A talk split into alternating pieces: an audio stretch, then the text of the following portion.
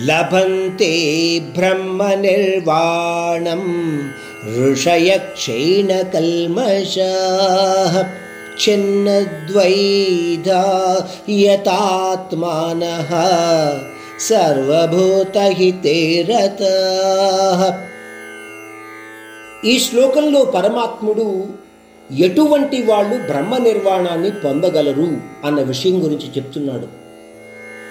సకల పాపాల నుంచి కూడా విముక్తి పొందిన వాళ్ళు జ్ఞానప్రాప్తి ద్వారా సకల సందేహాలను తీర్చుకున్న వాళ్ళు అన్ని జీవరాశుల యందు కూడా ఒకే రకమైన సమానతను చూపేవాళ్ళు వాళ్ళ హితాన్ని కోరేవారు స్థిర బుద్ధితో పరమాత్మ ఎందు మనస్సును లగ్నము చేసిన వాళ్ళు కూడా బ్రహ్మ నిర్వాణము అంటే బ్రహ్మపరమును పొందగలరు.